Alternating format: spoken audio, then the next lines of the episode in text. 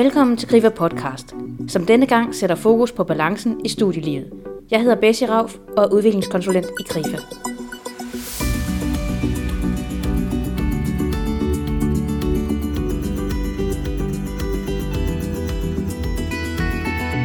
Som studerende skal du møde op til undervisning, forberede dig hjemme, mødes med din studiegruppe, læse til eksamen og passe et studiejob.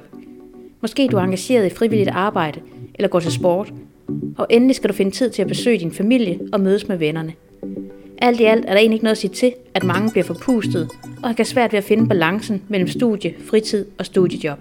I denne podcast taler vi med Christina Kovsholt, som er jobtrivselskonsulent i Krifa. Christina Kovsholt giver gode råd og idéer til, hvad du kan gøre for at balancere dit studieliv, så du både passer dit studie og får tid og plads til at lade op. Derudover taler vi med Kasper Pedersen og Emilie Jensen, der er sygeplejestuderende. De deler deres tanker om at finde balancen mellem studieliv og fritid. Jeg går her på Nørrebro, og jeg er på vej hjem for at besøge Kasper.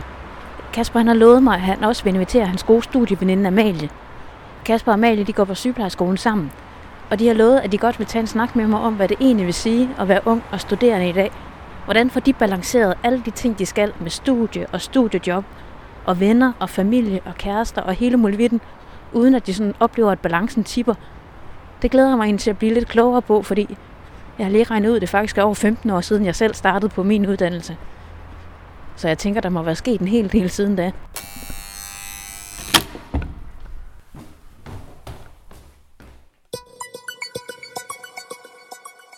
Hvordan oplever du det, Kasper, at være studerende også? Både skal balancere fritid og studiejob og hvad der nu ellers er, og studie. Jeg synes, det er utroligt svært.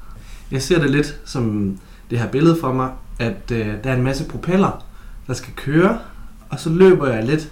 Altså en propel, det kunne være vennerne, en anden propel kunne være studiejobbet, og de her propeller, dem skal jeg ligesom ud og sætte gang i, sætte fart på. Og lige så snart jeg føler, at nu har jeg været over hos vennerne, lige fået dem kørt rundt, så føler jeg, at jeg har misset noget på studiejobbet, eller nu har jeg nedprioriteret studiet, så nu skal jeg derover og begynde at få gang i det. Så det er stadigvæk sådan en balance mellem alle de her propeller, som jeg kalder dem, at skulle skynde mig rundt og få ofte dårlig samvittighed over, nu mangler jeg lige at få tiden brugt på vennerne, eller studiejobbet, eller... Bruger I tiden på det, der er vigtigst? Eller synes I, at I burde bruge tiden på en anden måde? Det kommer an på, hvad man sådan definerer som vigtigst. Og så er man måske lidt tilbage i den her med den dårlige samvittighed, fordi så nogle gange, så kan man have haft lidt for mange dage, hvor man ikke har læst lektier, eller måske ikke fået hørt så godt efter i undervisningen, fordi man er kommet for sent i seng, eller man har været ude på en torsdag, eller et eller andet. Men det var jo nok fordi, at man savnede lidt at bare være sammen med sine venner og lægge studiet lidt til side. Så sådan for mig kommer det lidt i nogle bølger, så er jeg ikke så skarp på studiet, men til gengæld rigtig meget sammen med mine venner. Og så bagefter, så ved jeg godt, nu skal jeg simpelthen give den en skalle. Man kan sige, heldigvis så er det sådan, de fleste af vores venner studerer jo også, og skal også til eksamen både i januar og juni. Altså, så de skal er heller ikke ud og lave alt muligt sjovt, og det synes jeg, det i hvert fald i den der januar, hvor at vi bruger fire uger eller sådan noget på at gå i skole og læse til eksamen og være til eksamen. Der er sådan en trøst altid mig selv med at sige sådan, om jeg går alligevel ikke klippe noget sjovt, fordi at de andre sidder og læser op til alle mulige andre eksamener også. Ja. Der, der har jeg så nogle venner, hvor jeg, de er færdiguddannede, de er ude på arbejdsmarkedet med fast job, og der er det måske svært for dem at relatere til, at nu sidder jeg og skal nørde studie rigtig meget. Og der har jeg så dårlig samvittighed over for dem. Hvordan får I tid til de ting, som I gerne vil prioritere? Jeg har fundet ud af, hvor vigtigt det er at have nogle timer søndag aften alene, for eksempel, hvor at jeg lige finder ud af, hvad skal jeg den her uge, og hvad skal jeg samle op på, og er der noget på studiet, der skal afleveres? Øh, er der nogle aftaler, sådan studiefagligt mæssigt, der skal koordineres? Og det samme også, hvad der skal koordineres med venner og familie og sådan noget. Så strukturering, det gør, at jeg får tid til det, fordi så ser jeg også en søndag aften, så kan jeg se, okay shit, jeg skal noget både mandag til onsdag og torsdag, så bliver jeg nødt til at holde lidt fri sådan i situationstegn fra mine venner og familie en fredag så for eksempel, fordi at der, der bliver jeg nødt til bare at ånde ud og være derhjemme. vi har lavet et begreb, der hedder, at man er mennesketræt. Ja. så nogle gange, hvis man er sådan, åh, jeg vil virkelig gerne være sammen med dig, men, men jeg er simpelthen for mennesketræt, jeg bliver nødt til at gå hjem og ikke se eller høre på nogen andre mennesker end mig selv. Det synes jeg er skønt. Hvad synes I er jeres sådan, største udfordring i forhold til at balancere mellem studie og venner og job og sådan noget? Der er ikke nok tid. Ja, Der er simpelthen ikke nok tid til at få det hele til at gå op i den her højere enhed. jeg har det på præcis samme måde, og så især sådan FOMO, at jeg er, jeg er så bange for at gå glip af noget sjovt med mine venner, så derfor så er der nogle perioder, hvor jeg har tendens til at skip på mit studie, eller sådan, fordi jeg bare er sådan, ej, det må jeg også bare med til. Og, men samtidig så er der også bare nogle ting på studiet, man simpelthen bare skal overholde nogle deadlines og nogle læselektier, der er sindssygt vigtige, og så bliver man bare, eller jeg bliver bare sådan helt vildt presset. Både Kasper og Amalie har studiejob ved siden af studiet. Amalie arbejder i en vuggestue, og Kasper er også uddannet dyrepasser og har et studiejob på Novo Nordisk. Og som Kasper og Amalie fortæller, så kan det være svært at finde balancen, når man er studerende, og både skal passe studie og studiejob, og samtidig have tid til vennerne, og indimellem også skal i fuldtidspraktik som en del af studiet. Selvom dit studie er spændende, og du gerne vil gøre det godt, og du som Amalie beskriver, måske er rigtig bange for at gå glip af noget, så er det enormt vigtigt, at du også får lavet op og sørger for at give dig selv nogle pauser. Christina Korsholt er jobtrivselskonsulent i KRIFA, og hun fortæller her, hvorfor det er vigtigt at skabe en god balance i livet som studerende. Hvad vil det egentlig sige at have balance mellem studieliv og fritidsliv? Jamen at have balance, det vil jo lidt banalt sige, at der ikke er noget, der tager overhånd. Og får al opmærksomheden, sådan at der er noget andet, som også er vigtigt, der må vige pladsen fuldstændigt. Altså bruger man al sin tid på fritidsjob, venner eller bytur, ja, så kan det jo koste rigtig dyrt på studiefronten, og betyder, at man ikke klarer sin eksamen, eller måske kommer håbløst bagud. Men omvendt, så, øh, så kan man også bruge så meget energi og tid på studiet, at man ender med at fravælge venner og motion og alt det andet, som vi jo også har brug for for at have det godt. Hvad er den gode balance mellem studie og fritid? Jamen den gode balance, det er, når man øh, har tid til at gøre det, som er vigtigt for en. Og her er det vigtigt at huske på, at det ikke dur at, øh, at gøre alting lige vigtigt, og vil give alting lige meget plads. Det er nødvendigt med en klar prioritering af tingene. Og en bevidst prioritering, den er, den er simpelthen vigtig for, at man kan være realistisk i forhold til, hvad man kan nå, og hvor det giver mening at gøre noget 100%, og hvornår man kan være nødt til at nøjes med, med lidt mindre. Og hvorfor er det vigtigt at finde balancen mellem studietid og fritid? Jamen, hvis studiet kommer til at lægge beslag på alle ens vågne timer, så, øh, så er risikoen for at udvikle stress, angst eller depression jo overhængende. Og selvom studiet indimellem føles så vigtigt, at det kan være svært at, at afsætte tid til andet, så er det altså rigtig vigtigt at huske på, at det ikke bare er hovedet, der skal næres, hvis man skal fungere som et helt menneske. Hvilke udfordringer er der i forhold til at bevare den her balance mellem fritid og studietid? Ja, der er jo flere udfordringer. For de fleste studerende, der betyder det rigtig meget at gøre det godt, både på studiet og i fritiden med fritidsjob og venner og veninder og hvad der nu ellers fylder. Og i den kamp for at gøre det godt og leve op til egne og andres forventninger, der kan man ende med at komme til at stille uoverkommeligt store krav til sig selv. Og stiller man krav til sig selv om hele tiden at, at præstere, så kan det betyde, at man får svært ved at holde de pauser, som man har brug for. Så pauser og andre måder at, at restituere på, det kan næsten føles som, som dogenskab og som en flugt fra det, man burde gøre. Og derfor kan man måske næsten nogle gange føle, at man gør noget forbudt, når man holder pause og lader op. Og hvorfor er det så vigtigt at holde fri? Jamen for at vi kan fungere, så skal der være balance mellem belastning og restitution. Altså der kan fint være perioder, hvor belastningen er ekstra hård omkring eksamen, hvor der skal knokles igennem og, og arbejdes mere, end man slapper af. Men kroppen skal overordnet set have ro til at restituere. Og er du i tvivl om, om du har en god balance mellem belastning og restitution, så kan du lave en øvelse, hvor du starter med at lave et schema over din uge med klokslet ud for alle dage. Så kan du plotte alle dine aktiviteter ind ud for de tidspunkter på dagen, hvor de ligger. Så kan du skrive et, øh, et N eller et T ud for de enkelte aktiviteter, alt efter om det er noget, der nærer eller tærer dig. Og dernæst så kan du sådan øh, samlet set hen over ugen se, om der er nok, der nærer dig, eller om der er ting, du er nødt til at prioritere anderledes omkring. Og så skal du være opmærksom på også, at mange aktiviteter i sig selv kan være tærende. Så hvis du, du vil for meget og har for meget på programmet, så kan de aktiviteter, som du sådan isoleret set finder god energi i og, og lader op i, så kan det altså også gå hen og være noget, som bliver sin modsætning, og i stedet for koster dig en masse energi. Det er vigtigt, at du som studerende får skabt en god struktur i din hverdag, og du får prioriteret din tid godt. Du kan med fordel lave en detaljeret ugeplan, hvor du får skrevet alle dine aftaler ind. Så kan du se, om din planlægning er realistisk, og hvor du eventuelt er nødt til at prioritere lidt anderledes. Men udover at finde balancen i studielivet, så er der også mange forventninger til dig som studerende. Men hvordan takler du dem, når du står midt i et travlt studieliv? Det har Kasper Pedersen og Amalie Jensen nogle bud på. Hvilke forventninger har I til jer selv i forhold til jeres indsats på studiet? Jeg synes næsten det værste er, at jeg har egentlig aldrig været specielt karaktermindet. Men efter jeg startede på det her studie og fundet ud af, at det er et fag, jeg faktisk er rigtig god til og har fået rigtig fine karakterer, så kan jeg godt mærke, at det, at det, sådan, det, det tager på mig, når det så er, at vi skal til eksamen, for så vil jeg virkelig gerne have en god karakter. og, det, og det kan godt irritere mig lidt, eller sådan, at jeg er så karaktermindet nu, fordi det har aldrig rigtig været. Og det værste er også, at fagligt og sådan personlighedsmæssigt, der føles mig af Kasper. Jeg sammenligner mig så meget med Kasper i, i det faglige. På en eller anden måde er vi sådan lidt konkurrenter, men mest medspillere, tror jeg. Eller sådan, vi får hinanden løftet ret godt op sammen. Men det, det kan jeg godt mærke, at der er en lille knude i maven nu, vi skal til at skrive bachelor og sådan noget.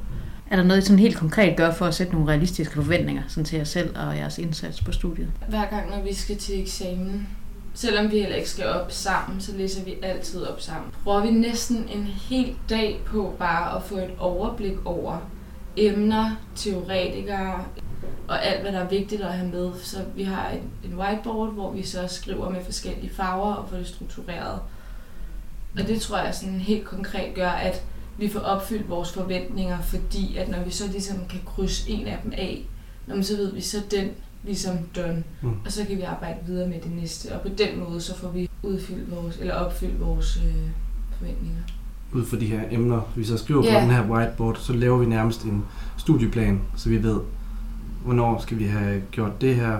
Og så kan man måske også dele lidt om emnerne, så vi prøver at sige, Malle, du læser på det her, og så læser jeg på det her, og så kan vi fremlægge for hinanden, og så på den måde støtter vi hinanden i, i vores øh, studie. Og får også en masse læring med ved at skulle formidle det. Ja, præcis, formidle det. Er der nogle gange, hvor I oplever, at der er nogle andre mennesker, jeres familie eller venner eller sådan noget, der har nogle forventninger til jer, som måske er svære at håndtere?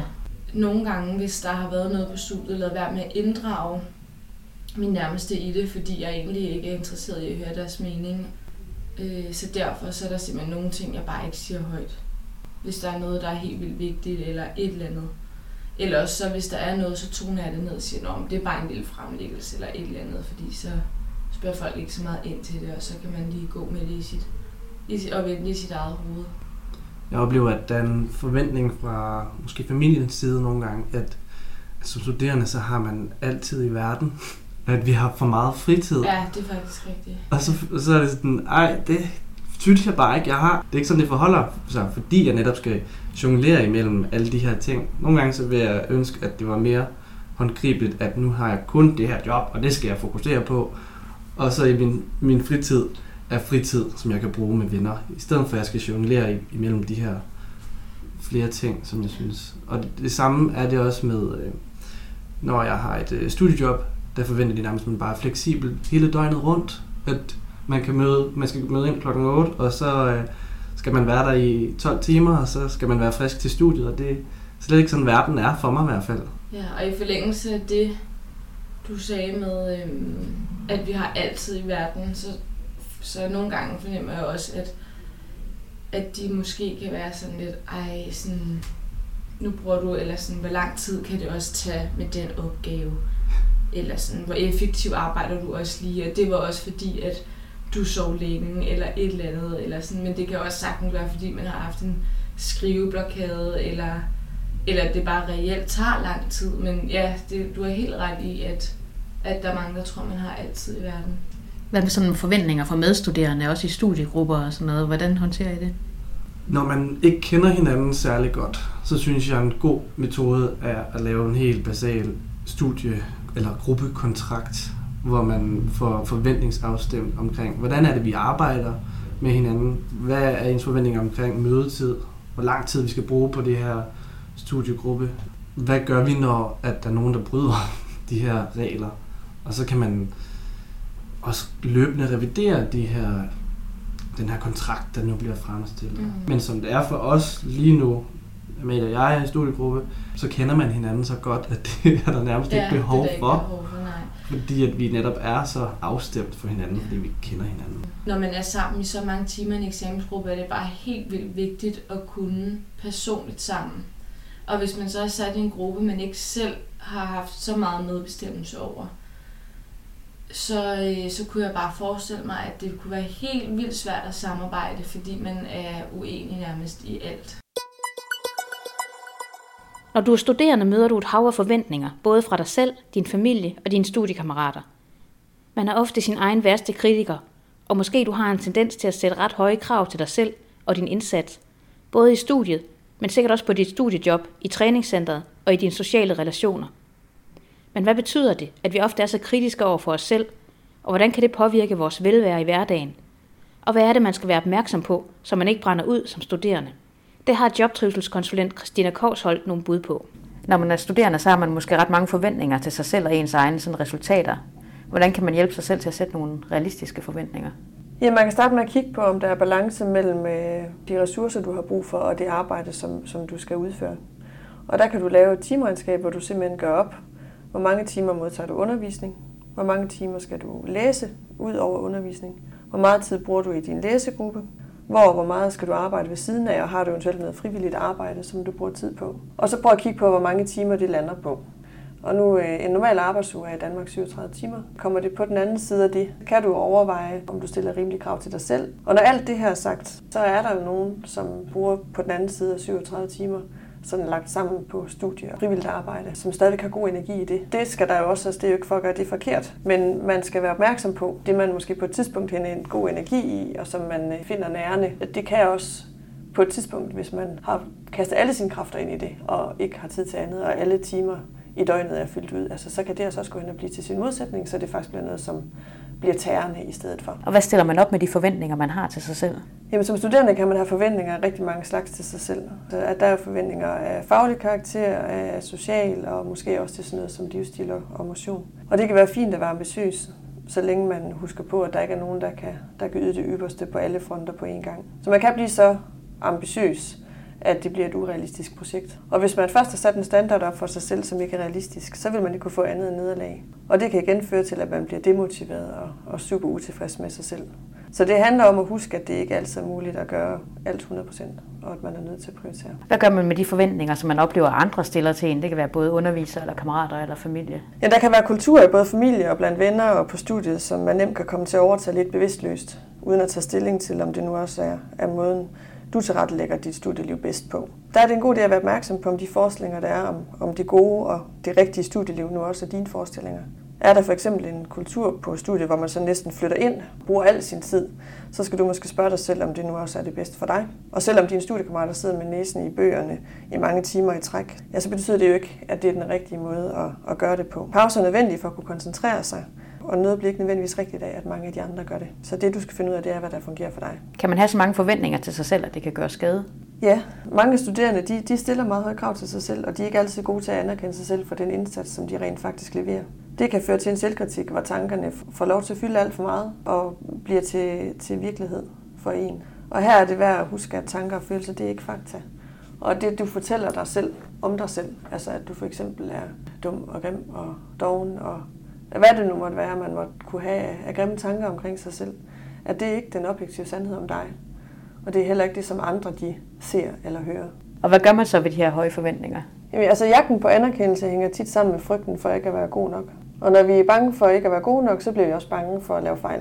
Vi, vi lever i en kultur, hvor der ikke er rigtig plads til fejl. Faktum er jo, at vi fejler hele tiden. Og når vi ikke tager vise vores svage sider til hinanden og være åbne omkring dem, så medfører det, at rigtig mange bliver udsatte og, og knækker på det. Så min opfordring er at lade facaden krakelere, og så begynde at snakke med hinanden om det, som er svært. Jo lidt også i den vidshed, at der er rigtig mange, der tumler med de samme ting som dig. Og så acceptere, at det er naturligt at fejle. Ellers så stiller man helt umenneskelige høje krav til sig selv. Altså, hvad nu hvis øh, familien har en masse forventninger til en studie, som man synes, det er nok svært ved at leve op til, det de gerne vil, vil have, at jeg gør og klarer? Hvad gør man så?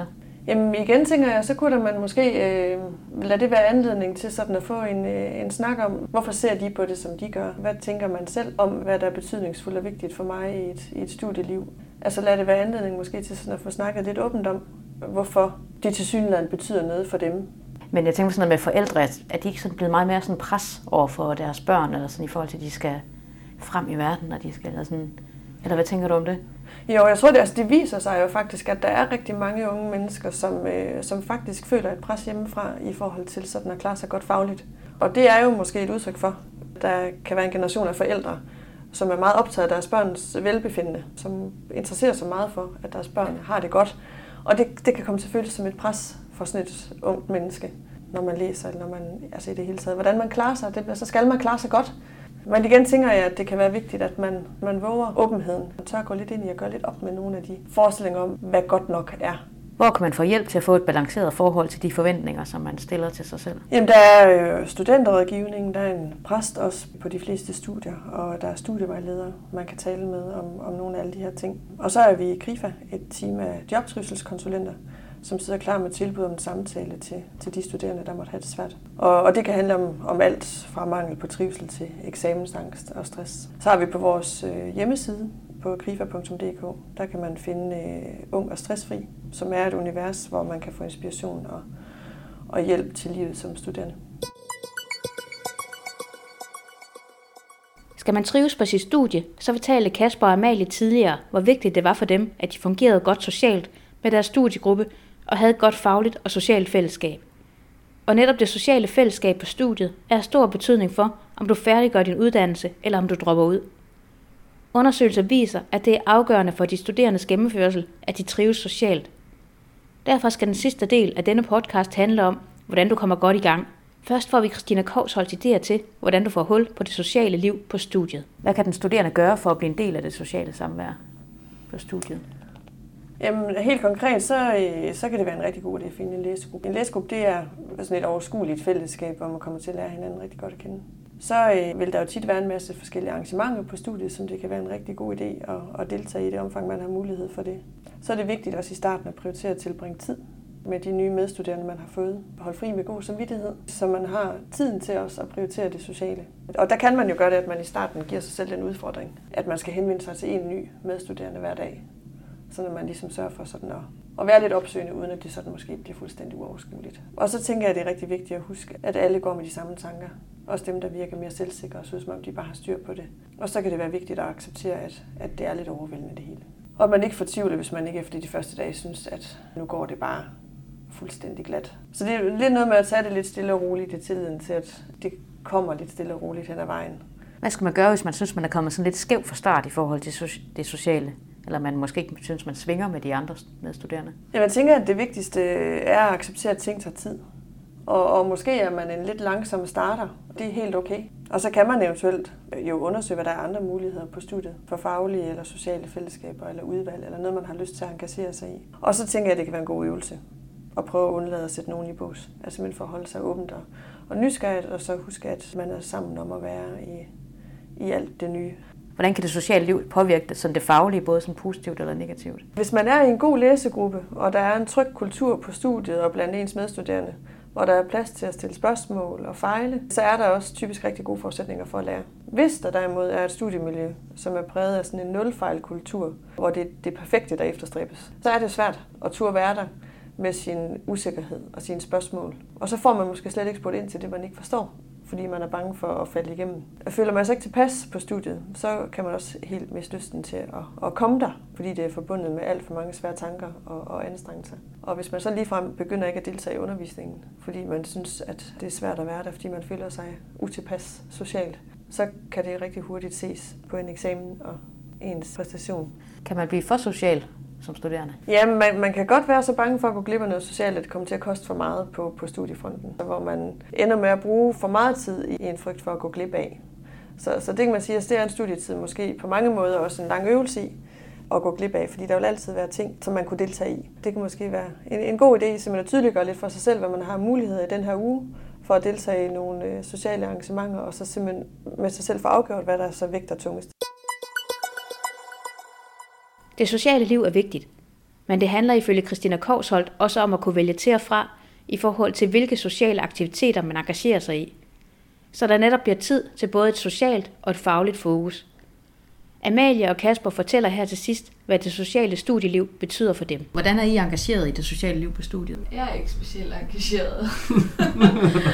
og, det, og det kan jeg godt nogle gange lidt fortryde. Jeg har, bare, jeg har simpelthen ikke haft overskud til det. Men jeg er jo mere social på studiet, end du er, fordi at jeg har gået til kor, et kor, som der er på skolen. Og på den måde synes jeg, at det bliver balanceret rigtig godt med både sociale aktiviteter, men også faglig sparring, pakket ind i sjov og spas. Du er i hvert fald tit kommet i skole, og så Malle, jeg ved, hvordan vi knækker koden til den her opgave, fordi at Ja. Mathilde fra koret eller et Ja. eller andet har lige Ja, haft lige præcis. det ene og det andet, eller sådan, så på den måde har du et meget større Ja. netværk med folk, som har været igennem de samme ting, som Ja. vi skal igennem, og så Ja. kan man få noget hjælp derfra. Præcis. Og hvordan oplever I det her sociale fællesskab på studiet, det sådan påvirker jeres engagement? Det påvirker mig i den gode retning, fordi at hvis ikke jeg havde malet til at være i, på det samme hold som mig, så ville jeg godt kunne mærke, at uh, uh, der er ikke lige så meget motivation for at komme i dag. Jeg kan mærke, mærke det de dage, hvor Malie hun er syg, og sådan, åh, skal jeg så også, skal jeg blive hjemme? Fordi at, uh, nu er hun der ikke. Men på den, på den anden side, når hun er der, så sådan, ej, jeg skal fandme også afsted, selvom at jeg har det skidt, eller jeg godt kunne blive hjemme. Så det er rigtig vigtigt for mig at have de her venner på studiet, Ja. så det motiverer mig i den grad. Jeg har det på helt præcis samme måde. Det er altafgørende for mig at komme i skole og sniksnakke lidt, altså og ikke komme i skole og sidde og være ensom. Det betyder så meget også, og det her med, at der er et virkelig trygt læringsmiljø. Det er så rart at komme i skole, og det ikke er noget med, at der er klikker på den måde. Der er selvfølgelig forskellige grupperinger, det vil der jo altid være, men det er ikke fordi, at der er dårlig stemning, og folk ikke vil sidde ved siden af en, eller at der er nogen, der sådan hakker på en. Eller det er den form for skole, jeg har været i, hvor der stort set har været sådan bedst fungerende socialt miljø. Så når I, når I er venner med sådan jeres studiekammerater også, og jeres studiegrupper og sådan noget, går der så for meget sådan hygge i den, eller hvordan øh, sørger man for, at I også får lavet noget? Uh, det, det kan der måske godt. Ja, Og det er der, hvor vi har vores studieplan, at kunne holde os op mod, at sådan, de her ting skal vi nå, så vi prøver at prioritere tiden bedst muligt. Men man kan da godt mærke nogle gange om morgenen, hvis man skal til i gang, at der gik lidt for meget morgenhygge i den med morgenmad, og sådan, uh, nu har vi travlt. Så når I er sådan ret opmærksom på det her at sociale fællesskab er sådan ret vigtigt, hvad gør I sådan i jeres, øh, jeg ved ikke om I går i klasser, eller hvad man gør ja hold. for, i Hold. hold? På hold. Ja. Hvad gør man så i de her hold for at få alle med? Gør I en indsats for det? På vores hold har vi i hvert fald en Facebook-gruppe, som det bliver brugt til at kommunikere, og nogle gange kommer der nogle noter, der bliver delt, eller reminders omkring, hvad vi skal huske. Jeg synes i hvert fald for eksempel, hvis der er nogen, der går i fredagsbaren, så skriver de ind på fredagsgruppen. Hej, mig og Preben tager i fredagsbaren. Kom og join os, hvis I har lyst til at være med. Vi er i hvert fald til at finde dernede, Ja. ikke? Ja, det er nemlig sindssygt god stil at bare lave det til en åben invitation. Altså at i stedet for at føle, at man skal spørge, for at man må komme med.